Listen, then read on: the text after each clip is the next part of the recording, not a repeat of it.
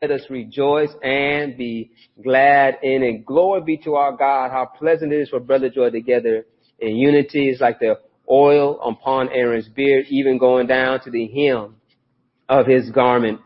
We shall rejoice today and bless his holy name on this third Sunday, uh, uh, uh, this third Sunday of Advent.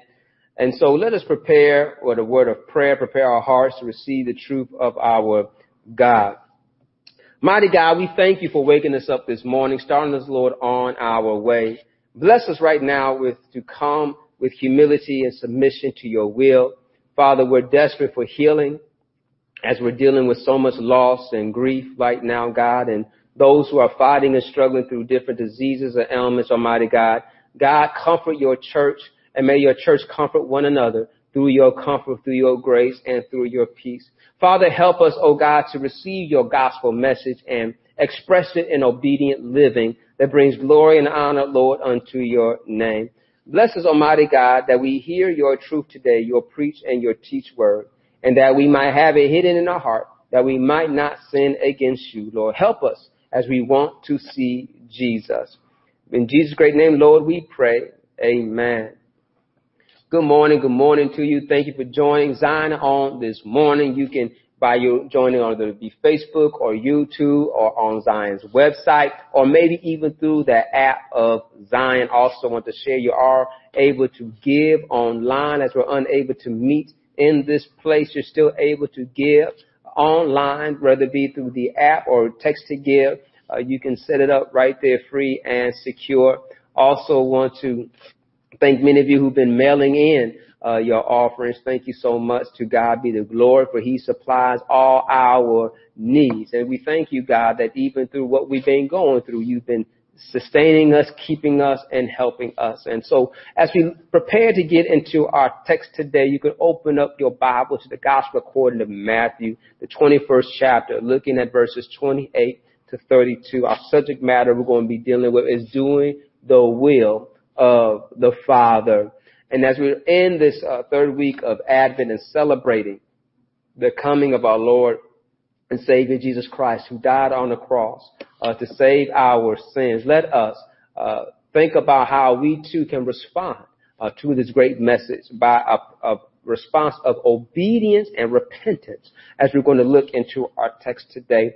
And as we look at our text today about doing the will of our Father, we're going to talk about how we must be obedient uh, to the call to our Father. And oftentimes there's obstacles to us believing is that we are, excuse me, there's obstacles to us doing because the obstacles of our believing. And I want you to ponder and think about uh, this morning as we unpack our text. Who do you believe and why do you believe? We believe people and resources and other things we trust. When we do not trust some, someone or something who are not in our circle of trust, we are slower to believe what they tell us is true.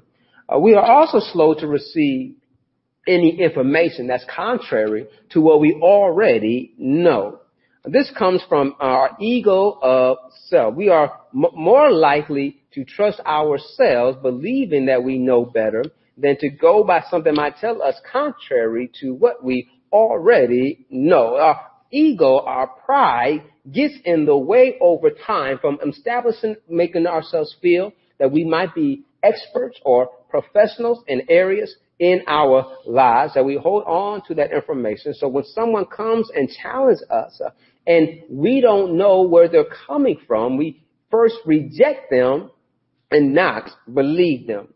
And so how can we grow in this area is to have a heart of humility, of heart of, of be able to be teachable and learning so that we might grow and gain knowledge and understanding and have the humility to understand I do not know everything. Uh, God is teaching us humility in accepting his gospel message.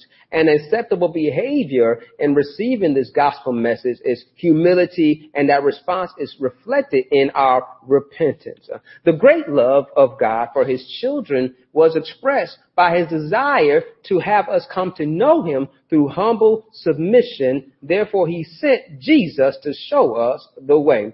Jesus came humble. He came me and he showed us that he can have all power and all authority, but yet be submissive and submit to the leaders and the rulers here on earth, knowing that he is Lord of Lords. And so Jesus came to redeem us with this precious gift of salvation by dying on the cross and shedding his blood that we might be redeemed. And so may we come to understand that this obedience and this repentance life the Father calls us to is that we must subject ourselves to the obedient will of God our Father, which brings us to our text for today. I want to encourage us that we will learn to believe the gospel message and show our acceptance of this gospel message by our action of repentance and the call of righteousness by God the Father through our faith of the Son of Jesus Christ. Jesus is addressing the chief priests and elders of the people and the others who are gathering in the temple, but primarily the chief priests and the elders, he is challenging them by, they came first asking him, by what authority are you doing these things and who gave you this authority? That's Matthew 21 verses 24 to 25. And so Jesus responds to their attack on his authority, his character, and his countenance It says, I tell you by what authority I do these things. If you answer one question, Jesus replied, did John's authority to baptize come from heaven or was it merely human? They talked it over among themselves. If we say it was from heaven, he will ask us why we didn't believe John. Jesus is addressing their reception or lack thereof the baptism of John. Jesus is looking to address their rejection of John and, and basically their rejection of God. So he goes into this parable, which is our study, our focus text and study for this morning. Matthew 21 verses 28 to 32. And so when we looking at this text, I want you to highlight here that they're challenging Jesus by his authority, but Jesus pointing out, but then whose authority was John, and he's highlighting to them that if you are not receiving the message, you are rejecting God, and as you're rejecting God because you're rejecting God's messenger and message. And so here is the parable he gives. But what do you think about this? A man with two sons told the older boy, son, go out and work in the vineyard today. The son answered, no, I won't go. But later he changed his mind and went away. Then the father told the other son, you go. And he said, yes, sir, I will. But he didn't go. Which of the two obeyed his father? They replied, the first. Then Jesus explained this meaning. I'll tell you the truth. Corrupt tax collectors and prostitutes will get into the kingdom of God before you do.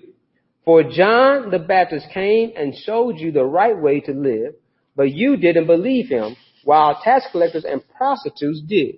And even when you saw this happening, you refused to believe him and repent of your sins. Understanding this parable, this parable teaches us on repentance in the response of God's message. Belief in God's word should be evident in a changed lifestyle the response of repentance. And so when we look at this text, we see the first son.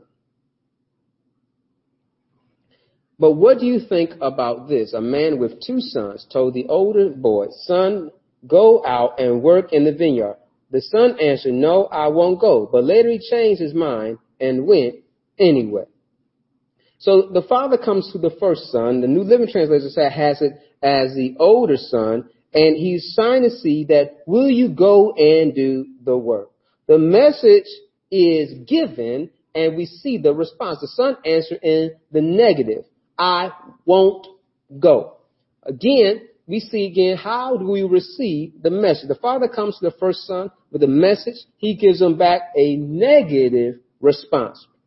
And so his first response was negative. His first response shows that I'm not going to do it. And he, so maybe some information challenged him. Maybe he was not feeling it. Maybe he was just uh, absence against the father. And he just says, you know what? I'm not going to do it. I'm not going to do what you asked me to do. Sometimes the truth comes to us and we receive it and we're just like, I'm not going to accept it. I'm not going to follow it. I'm not going to do it. I'm not going to acknowledge it. I'm going to leave it alone. And so think about what was hindering him from receiving this message. Uh, what did he have against the father that he rejected or what did he have against maybe the vineyard? And sometimes the same thing as us in this gospel message. Maybe we didn't receive this gospel message the first time we heard it. Maybe we weren't accepting it this first time that we heard it. But now we see that there was a change of heart that he later on went to do. He internalized the message and it changed him. The son answered, no, I won't go. But later he changed his mind and went anyway. The second son gives lip service only. The father then told the other son, you go. And he said, yes, sir, I will, but he didn't go. He said the father what the father, he said to the father what the father wanted to hear, but yet he did not do what the father wanted him to do. Uh, what we need to understand is that we must honor God not just with our lips, but with our actions. And So in this parable of the two sons, it's similar to the parable of the prodigal son, right? A father has two sons. We, we see here that, right, we have a rejection and an acceptance by verbal acknowledgement, but yet we see the actions showing something different of these two sons here in this text, right? We see one that says no, but then changes their mind and do it. You have one that says yes, but does not go and do what needs to be done. Jesus' questions of this parable serves as a condemnation to the intended audience. Uh, he wants to see, will you live out what you confess? We are to live out what we say. Actions speak louder than words. Truth be told, some people may never ever hear you speak, but may observe how you live. This life we live needs to be bent and shaped under the guidance of God's wisdom and understanding. We must understand that in order for me to be in the position I need to be, I must know the starting position of humility and submission, bowed in the, in the, in the presence of God's great, awesome, magnificent will. This life of obedience is expressed in my humility, my willingness to lay down and to and to basically let go and know that God is in control. Uh, same kind of a situation and you're going for a surgery or procedure that anesthesiology basically has to shut your body down in order for you to have no pain and discomfort so that the work can uh, be done. The same way we too must be able to submit ourselves, surrender and know that our God, hallelujah, is going to work on us and help change us and renew us in the same situation, right? There's a recovery process, right? It's not going to be easy, but yet by His grace, by His mercy, by the the Holy Spirit, we will have the strength and the endurance to not live by the flesh, but live by the Spirit. And see how Jesus questions their understanding of the parable by asking, are they willing to be changed? Are they willing to be obedient? Are they willing to accept the message and the word, the prophetic message of John that has been given to you? Are you willing to receive the prophetic message right now in the presence of you in Jesus Christ, the incarnation of God himself? But they're not willing to do that. He asked them the question, right, in verse 31, which of the two obeyed his father? They replied, the first. Then Jesus explained this meaning. I tell you the truth corrupt tax collectors and prostitutes will get into the kingdom of God before you do. He is asked them a question and they are unable to answer it satisfactorily. What is going on with them? They condemn themselves and this is when it hits them that they understand that man, he is hitting us with his truth. He is addressing us and attacking us with his truth. And so what we must do, what we must do, we must basically understand how to internalize the word of God. Jesus says you did what he opens them up by attacking them, asking them, saying, and what authority uh, do you see, do you receive John? And he's highlighting this in this parable for them. And so here's the challenge. Are we living a changed life or are we just giving lip service? Jesus came to show the way. And so he's trying to find out, are you living out this way? And so here's the challenge. Are we receiving this message or are we just giving him lip service? Again, we have the great example in Christ. And so the testimony of rejection is a testimony of their own rebellion. And here's a situation that many of us have that same kind of testimony that we rejected him, that we rebelled against him, that we ran, uh, that we have not responded to the will of God. And so in this process of that, uh, when we were running and rebelling against God, uh, that we heard God calling us, but we decided to go in another direction and waited for God to bring us back in this in His presence. And here's the challenge that for many of us that we have that testimony that we realize that when I came to my senses, when I realized I internalized this message and received this truth, I understand this is the life I should be living. And the other aspect we see is the patience of our God that there's none righteous. All have sinned and fallen short of the glory of God. There's no one that's got it right. There's no one that's got it together. We are not righteous on our own, but by the grace of God. We are called righteous by placing our faith in Jesus Christ. And so when we give our hearts to God and allow Him to lead us and guide us, then we know that God is working in us and through us and changing us. And we see that change in our action and in our behavior. Not only do we say it, but we work out, we walk out what we confess. God is looking at our hearts as He hears our words. And so that's why we need to let our yeas be yeas and our nays be nays. We need to speak and be honest and be men and women of integrity by walking out this gospel. The world is in desperate need of witnesses of Christianity that shows us what love looks like. That shows us what mercy looks like. What shows us what forgiveness looks like. We have great examples of what hatred looks like, what animosity looks like, what revenge looks like. But yet when we can show them that faith in God is something to behold.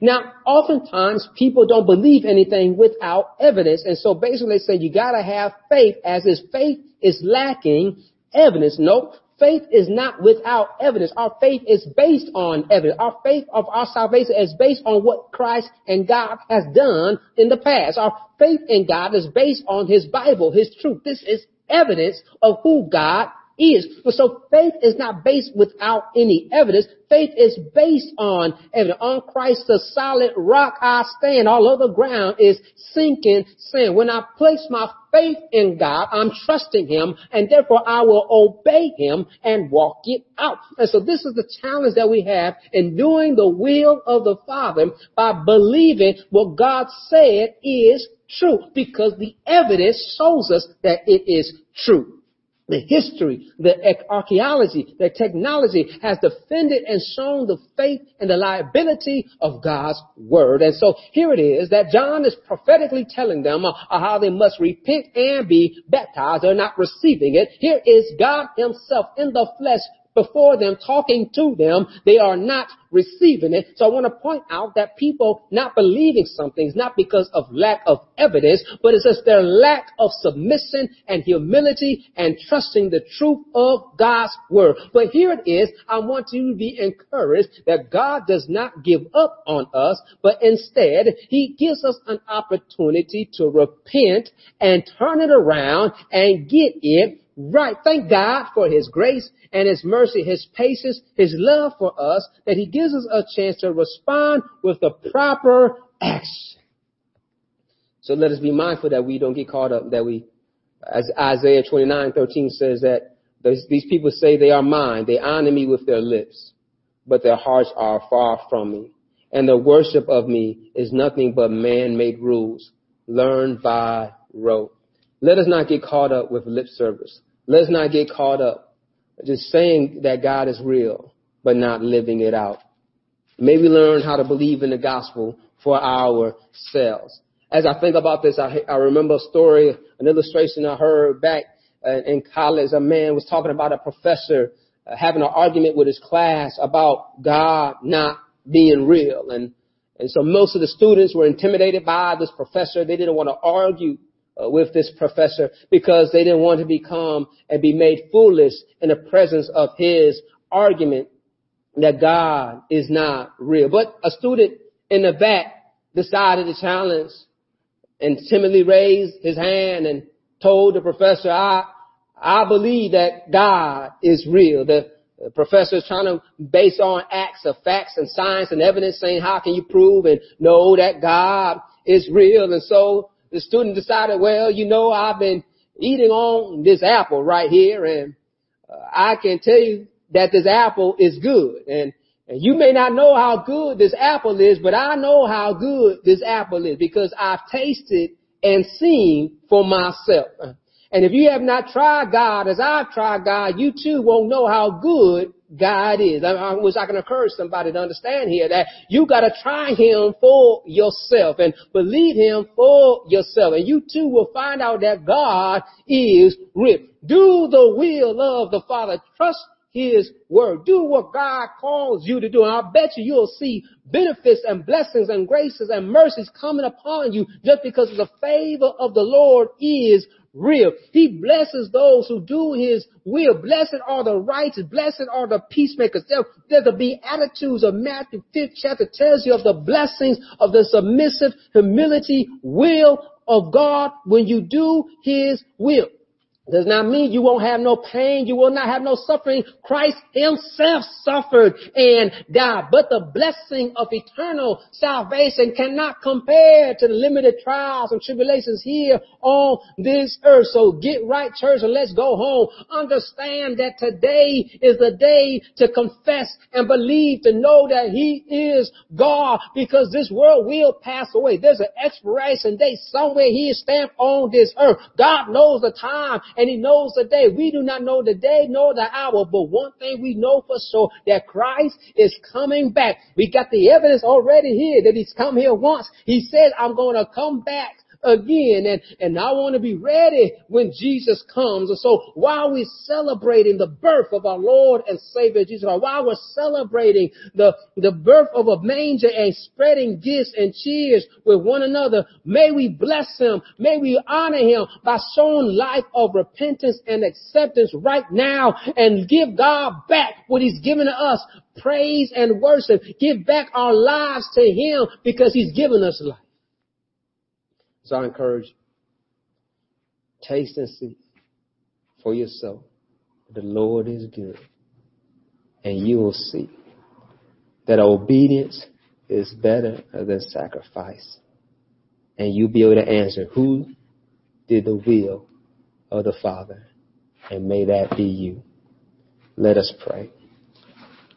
Father, Lord, we just thank you uh, for how great you are towards us, Lord, in the midst of our rebellion, our rejection, our pride and our ego. You have not given up on us. So Father, we want to continue to surrender to you and turn to you. Lord, move in this place, move in our hearts, move in our minds. Have thine own way, Lord, we pray. Amen. Again, thank you so much for joining again. You can continue to stay connected with us through our app, online, uh, through Facebook, and our website. And so thank you so much. If you enjoyed this message, please share, like it with someone else, and uh, we'd be encouraged to celebrate what you come uh, the fourth Sunday in Advent, leading up to the uh, celebration of the birth of our Lord and Savior Jesus Christ. Remember, Jesus loves you, and so do I. Until we meet again.